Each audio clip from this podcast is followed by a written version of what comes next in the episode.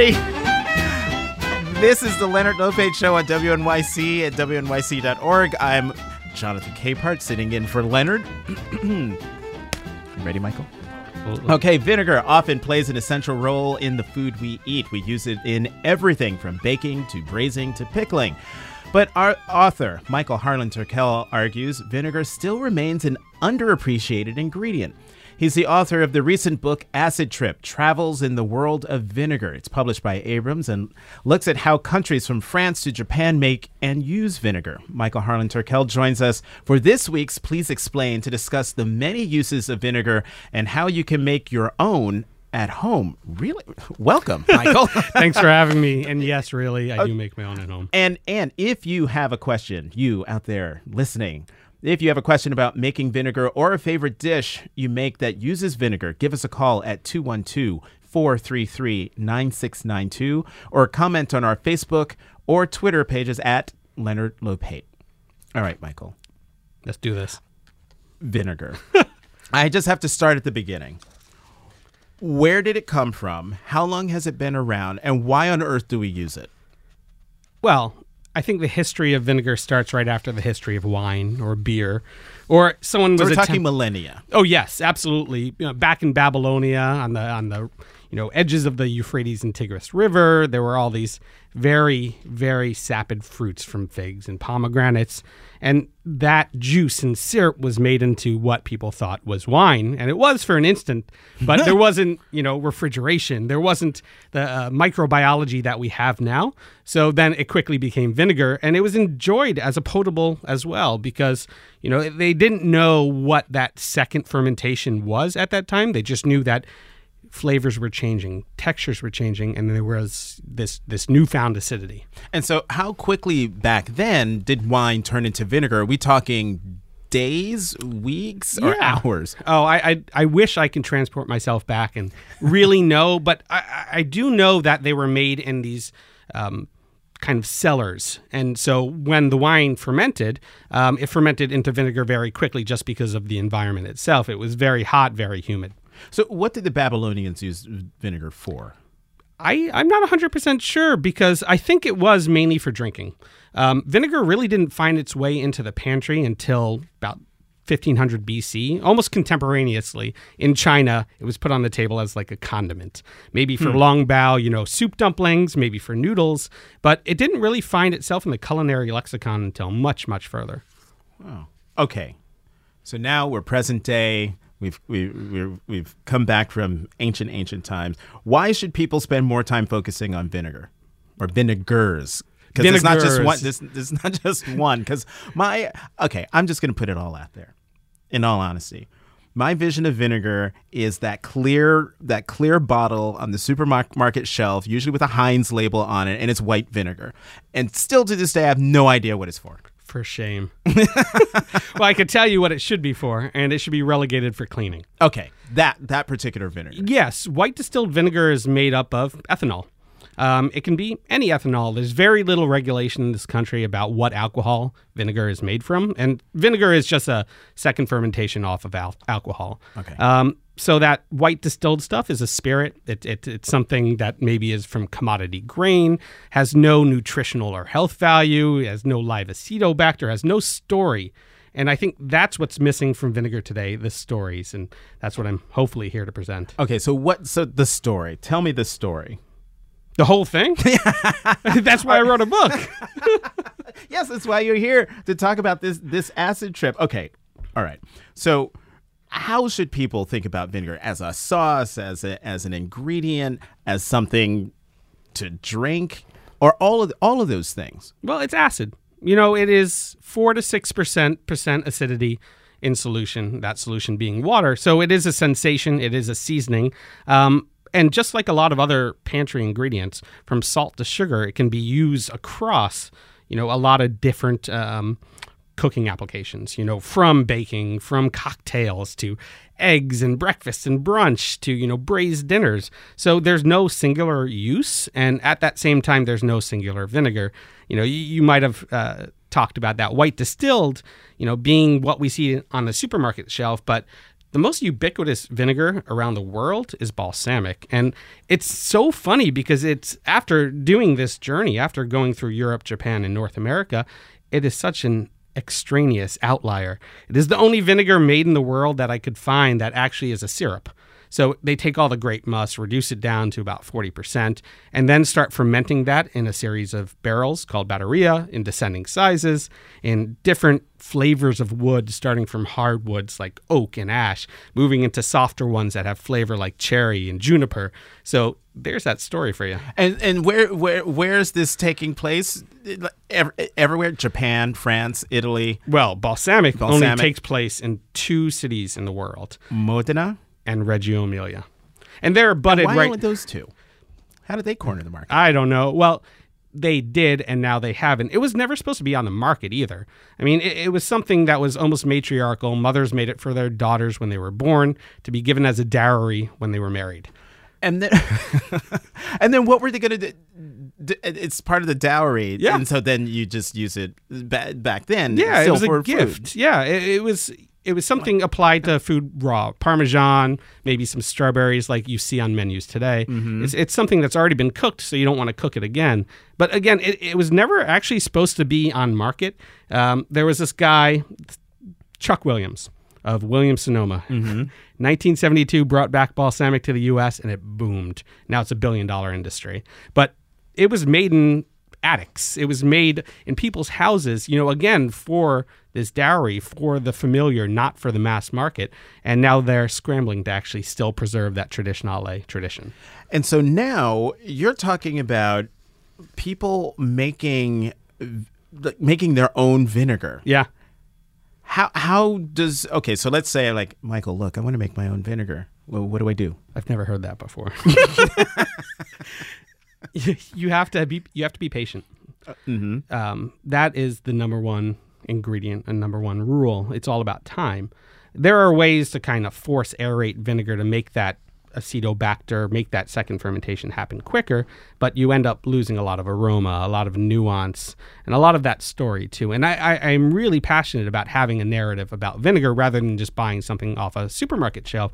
It's an agricultural product. There are people that are making it. There are products that it's made from, and it's kind of like drinking wine, and then you go to the you know vineyard and you see the yeah, grapes out in the field. The... This vinegar can have that connection as well. So, so if I'm, so I've asked you, how do how do I make my my own vinegar? What's what what can I use as my base ingredient? Is it beer, wine, figs? Yeah, uh, let's work backwards. So, okay. Vinegar is made from alcohol. Alcohol is made from sugar. Sugar is made from starch. So, any starch that can convert into a sugar that can turn into an alcohol can thusly become vinegar. And hence you're counseling patients. Yeah, yeah. But it's like that Tootsie Roll commercial, you know, mm-hmm. where everything in the world turns into a Tootsie Roll. Now I walk around the green market here in Union Square. I'm like, that could be vinegar. That could be vinegar. That could be vinegar. Same in the supermarket, too.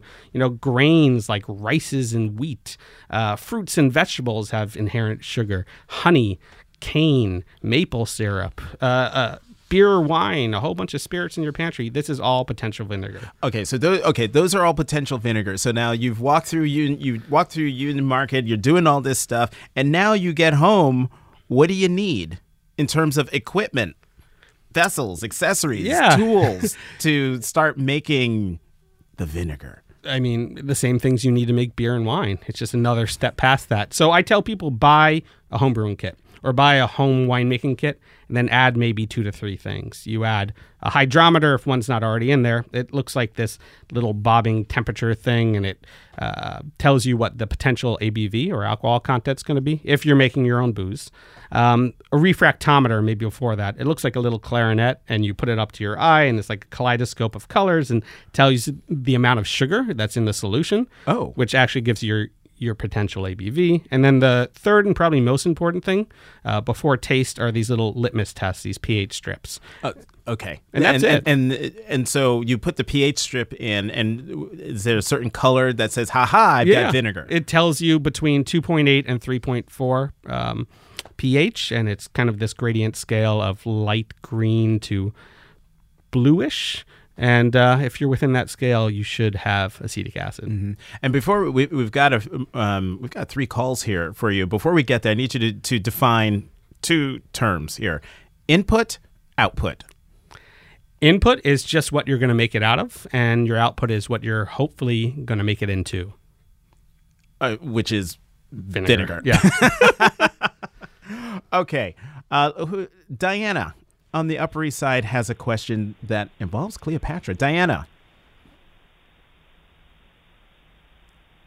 So great, too. Oh.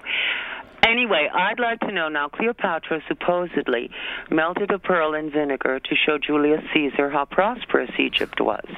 What I want to know is, is vinegar caustic enough to melt a pearl? Um, it's a great question. I have not experimented with a pearl yet. But vinegar, as we know it in the U S, as it's sold on the shelves at four to six percent acidity, probably not. I mean, if it is, it will take a long, long time. But that four to six percent acidity is actually a weak acid. So you can actually buy acetic acid, which is what that acid is in vinegar, um, up to glacial amounts of ninety plus. And that's used in the medical field as cauterizing agents. So if you use that, you probably could. But uh, culinary grade vinegar, um, if you got a pearl and waited, you know, years upon years, maybe. But I know in that story, I think she did it overnight, and she must have been using some strong stuff. Hmm. Hmm. Aaron in Long Island has a question. Um, this one involving mushrooms. Aaron. Hi, thanks. Um, well, my husband and I, um, twenty years ago on our honeymoon in France, we had friends in France, and they owned a hotel. They had a wonderful restaurant. Anyway, uh, my husband convinced uh, this friend to give us a piece of their vinegar mother, which we smuggled back Uh, to the United States. So over the years, we have been making our own vinegar, um, mostly red wine, but we have white wine too. But there's been times where we kind of uh, let it go for a month or two, or I hate to say maybe even a year. And now um, I just don't know if that mother is still alive. I mean, I keep feeding it, but but sometimes I can't see it anymore. And um, so I just wanted your opinion about, you know, is there a time frame with these mushroom, with the uh, mothers? Okay, Aaron, that is a great question.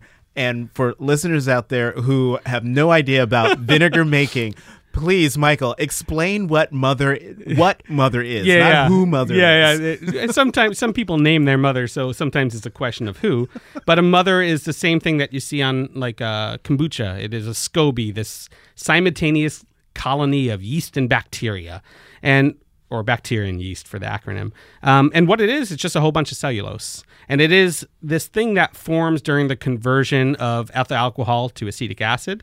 Um, when the acetobacter eats the alcohol and spits it out, it it, it forms. But I'm going to call a little B S on mothers. Uh, what? Yeah. And, and same goes for sour...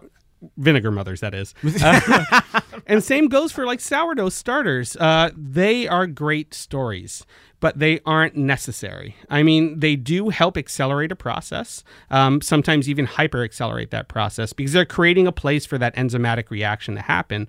Um, mothers can also be dangerous because in vinegar, if one's growing and it grows too large, touches the side of whatever vessels and suffocates the solution underneath, it's going to kill that vinegar. And when a mother drops and falls to the bottom, then it's actually not a live mother anymore because mothers need oxygen to survive, or vinegar need oxygen to survive. So this this concept of mothers, it does sometimes help, but it, it's more about environment and having the right variables and controls in place, um, be it sugar content, alcohol um, percentage, uh, temperature and time. Those are more important than ever having a mother. So, so the the mother mother of, of vinegar is a is a living thing. Yep. That you can keep around for how long? Because Aaron said that she had hers for a long time and wasn't quite sure if yeah, it was still alive. If you keep it healthy, it can stay around for a very, very long time, and it can float on the surface. Years we're talking. Oh, decades. Decades. Yeah, absolutely. Wow. But again, it isn't a necessity in the vinegar-making process. Okay. And Which is like, why you were calling B S. Yeah, yeah. On mothers of vinegar. Mothers not, of vinegar. Not mothers. Correct. Like our Yes. Mothers. Okay. Um, oh, did we lose Charlie? In Staten Island? No, there's Charlie. Charlie in Staten Hi. Island has a question about vinegar. Yep. Uh, the cuisine in Sicily centers around agrodolce, the sweet and sour. And uh, I'm just wondering if there are any other cuisines in which that phenomenon of getting that perfect taste between acid and, and sugary is, if there's anywhere else in the world where where it's used, or is that just something that's limited to Sicily or southern Italy? Um, no, no. I mean, it's all over the world. Um, Sicily has some great examples, like, you know, caponata, um, which is uh, kind of a relish with eggplant and raisins and pine nuts. Uh, there's also ensaior, which is taking a piece of fish where you usually either fry or broil it and then submerge in a spicy herbaceous vinegar solution. Um, that's less sugary than sour, but then you go to China, there's sweet and sour there for sure. Um, there's sweet and sour gastriques in France, a, a syrup that you reduce down with sugar and syrup, I mean sugar and vinegar. Um, shrubs too, which are in the cocktail realm, are a little bit sweet and sour. Yeah, I had a question here about shrubs, but I'm gonna I'm gonna find it, and while I'm looking for it, we're gonna talk to Ed Ed. Who's somewhere in North America. Ed. Hi, how are you? Good. Good. Um, I'm calling from Farmingdale, by the way. Um, I have a problem. My girlfriend is allergic to vinegar, and I was wondering, besides verjuice, which is kind of hard to come by and has a shorter lifespan, um, is there a formula I can use for using citric acid to get the, the acid rather than whatever seems to trigger her allergy? It's interesting. So I am not a acid elitist. I don't just use vinegar. I use citrus as well. Um, you know, yogurt has lactic acid. Amba, dried mango powder from India, is also an acid. There are a lot of different acids around the world. So as much uh, as this book is all about vinegar, you know, if you have an allergy or an aversion to it, obviously don't take it. Um, But you can reach for a lemon. You could reach for a lime. You can buy pure citric acid at some supermarkets. It's also known as sour salt. My grandma mm. was Romanian and uh, made a lot of sweet and sour meatballs using that. But ascorbic acid actually is flavorless acid and can be used for the sensation alone. And then you can adjust the flavor as you want. Huh. We've, we've uh, Michael, we've gotten a couple of questions from... from social media. One yeah. listener on Twitter asks, if you can be allergic to vinegar and not allergic to wine? I am not an expert in answering that question, but I'm, yeah, they're two different things. One's acetic acid and one's ethyl alcohol. So I'm assuming that if you're allergic to vinegar, you're probably allergic to acetic acid in mm-hmm. some way. And and another listener wants to know, when do you know your wine has become vinegar? Is it a smell? It, is is certainly, I'm sure, assuming a taste. It but. is. It is a lot of things. It is a ten to twelve page master recipe at the end of my book. I literally give one recipe on how to make your vinegar because there is no simple and straightforward way of saying add this much mother to this much wine or add this much, you know, base ingredient to this much solution and wait this long. It, it it's about environment. It's about controls and variables.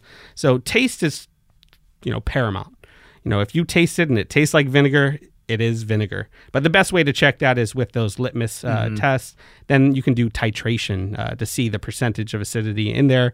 But, you know, there are different smells, too, depending on what you make your vinegar out of. And and so to my mind, when I read that question, I'm thinking, like, you've opened a bottle of wine on Monday and you've had maybe a glass and then you forget, you're traveled, and then you're back two weeks later. It's like, oh, my God, it's vinegar. Yeah. It's not that easy. Uh, it can be. Wait, just you you leave a bottle of wine out? With That's no how I mother, first made it. With no mother involved? That's how I first made it, accidentally. You see how I'm hip with the lingo? Yeah, absolutely. Now, speaking of tasting tasting vinegar, you have vinegar here. I do. Are you daring um, enough? Well, I'm I'm just trying to... So this is Gegenbauer. Oh, wait, you came with a spoon. Oh, yeah. Um. So it's in this clear bottle, Elder Sour P X Noble Sour... Wait, nineteen? That's the. This isn't from nineteen twenty-nine. No, no, that's when the vinegar factory was established in nineteen twenty-nine. Okay, and so what am I supposed to do with this, Michael? You gave me a spoon. Take a, take a little bottle. Spoonful. Do you want me to explain it before or after? Sure, no, no, explain. Explain now. So, fifteen years ago, I was in a kitchen in Boston, Number Nine Park, and the chef there was Barbara Lynch. How am I and, supposed? How much? Am yeah, I supposed just to, just a little dab. Just a dab. Yeah, don't worry. This this Some isn't awesome. the strong okay. stuff. Okay, go ahead. Um, and I had this cap full of vinegar. She handed to me in the middle of service and said, "Take this." And I shot that little capful back, and I, it just kind of stopped me in my tracks. I had never tasted anything like that before. Wait, the same? Th- yes, what I'm, what I'm this, about to this, you exactly, you in your yeah. Tracks. And I haven't had you this for fifteen this. years. What's going to happen to me? Yeah. You might have to write Acid Trip too. Um, okay, go on. Having this vinegar was so formative on my palate because I know I, I see the face happening. It certainly is sour, but it is like nothing I'd ever tasted before. It's it's got that is correct. Yeah, it's got the sapidity of balsamic, but it's a little lighter. It's more drinkable, a little more quaffable, maybe an acquired taste. No, I'm like I'm getting. I yeah, keep talking. Yeah, it's opening up, and it has like those wine notes, a little jammy, little stewed, maybe yeah. like raisins. But this guy, Erwin Gegenbauer, fifteen years after that experience of first having it, I found myself in Vienna at his doorstep. Uh, so Acid Trip really is not just a journey, but it was kind of me, keep on going, uh, closing this cycle. He started making this for himself as a drinking vinegar. It's three point two percent acidity. So actually in the U S, I don't think it's classified as vinegar. It's just a little bit under that. Um, Because he didn't want to drink schnapps with his friends all the time. So he decided to drink vinegar? Yeah. Well, his family were lauded pickle makers and sauerkraut makers in Vienna for generations upon generations. And it got a little too commercial for him that he wanted to get to the core of what he was making. And the core of all those pickles were vinegar. So he became a vinegar maker. And he makes the most pure and singular vinegars I've ever had in my life. And this P X Noble Sour was my first introduction to the man named Gegenbauer. Wow, I'm I'm taking a picture of this bottle. Yeah. This is good. I mean, I look, I was vinegar, really, but this this is great. Okay, so before we, because we're running out running out of time. But wait, there's more? Oh yes. Oh, what is this? We can't we can't have you taste that without tasting the balsamic. Uh, uh, so this oh. is a twelve year old balsamic from this woman, Mariangela Montanari, mm-hmm. um, in Modena, and she actually has her own vineyard, and there are a few vinegar makers or balsamic makers um, that actually oh, have that. Yeah, just Wait, kind of work that oh, little cork out. Oh, and just pour it on the edge of your I, hand. or this. Yeah, you can put it right there. Oh, right is it between, that thick? Oh, yeah, yeah. It's like that Heinz commercial. Oh, like in the... Yeah, right totally. There. But, you know, this takes twelve years to make, and it, it, it's, it's taking twelve years to come out of the bottle. But what Mariangela does, oh, um, she, she gives such personality. I'll go for it. All right. That was a good dab.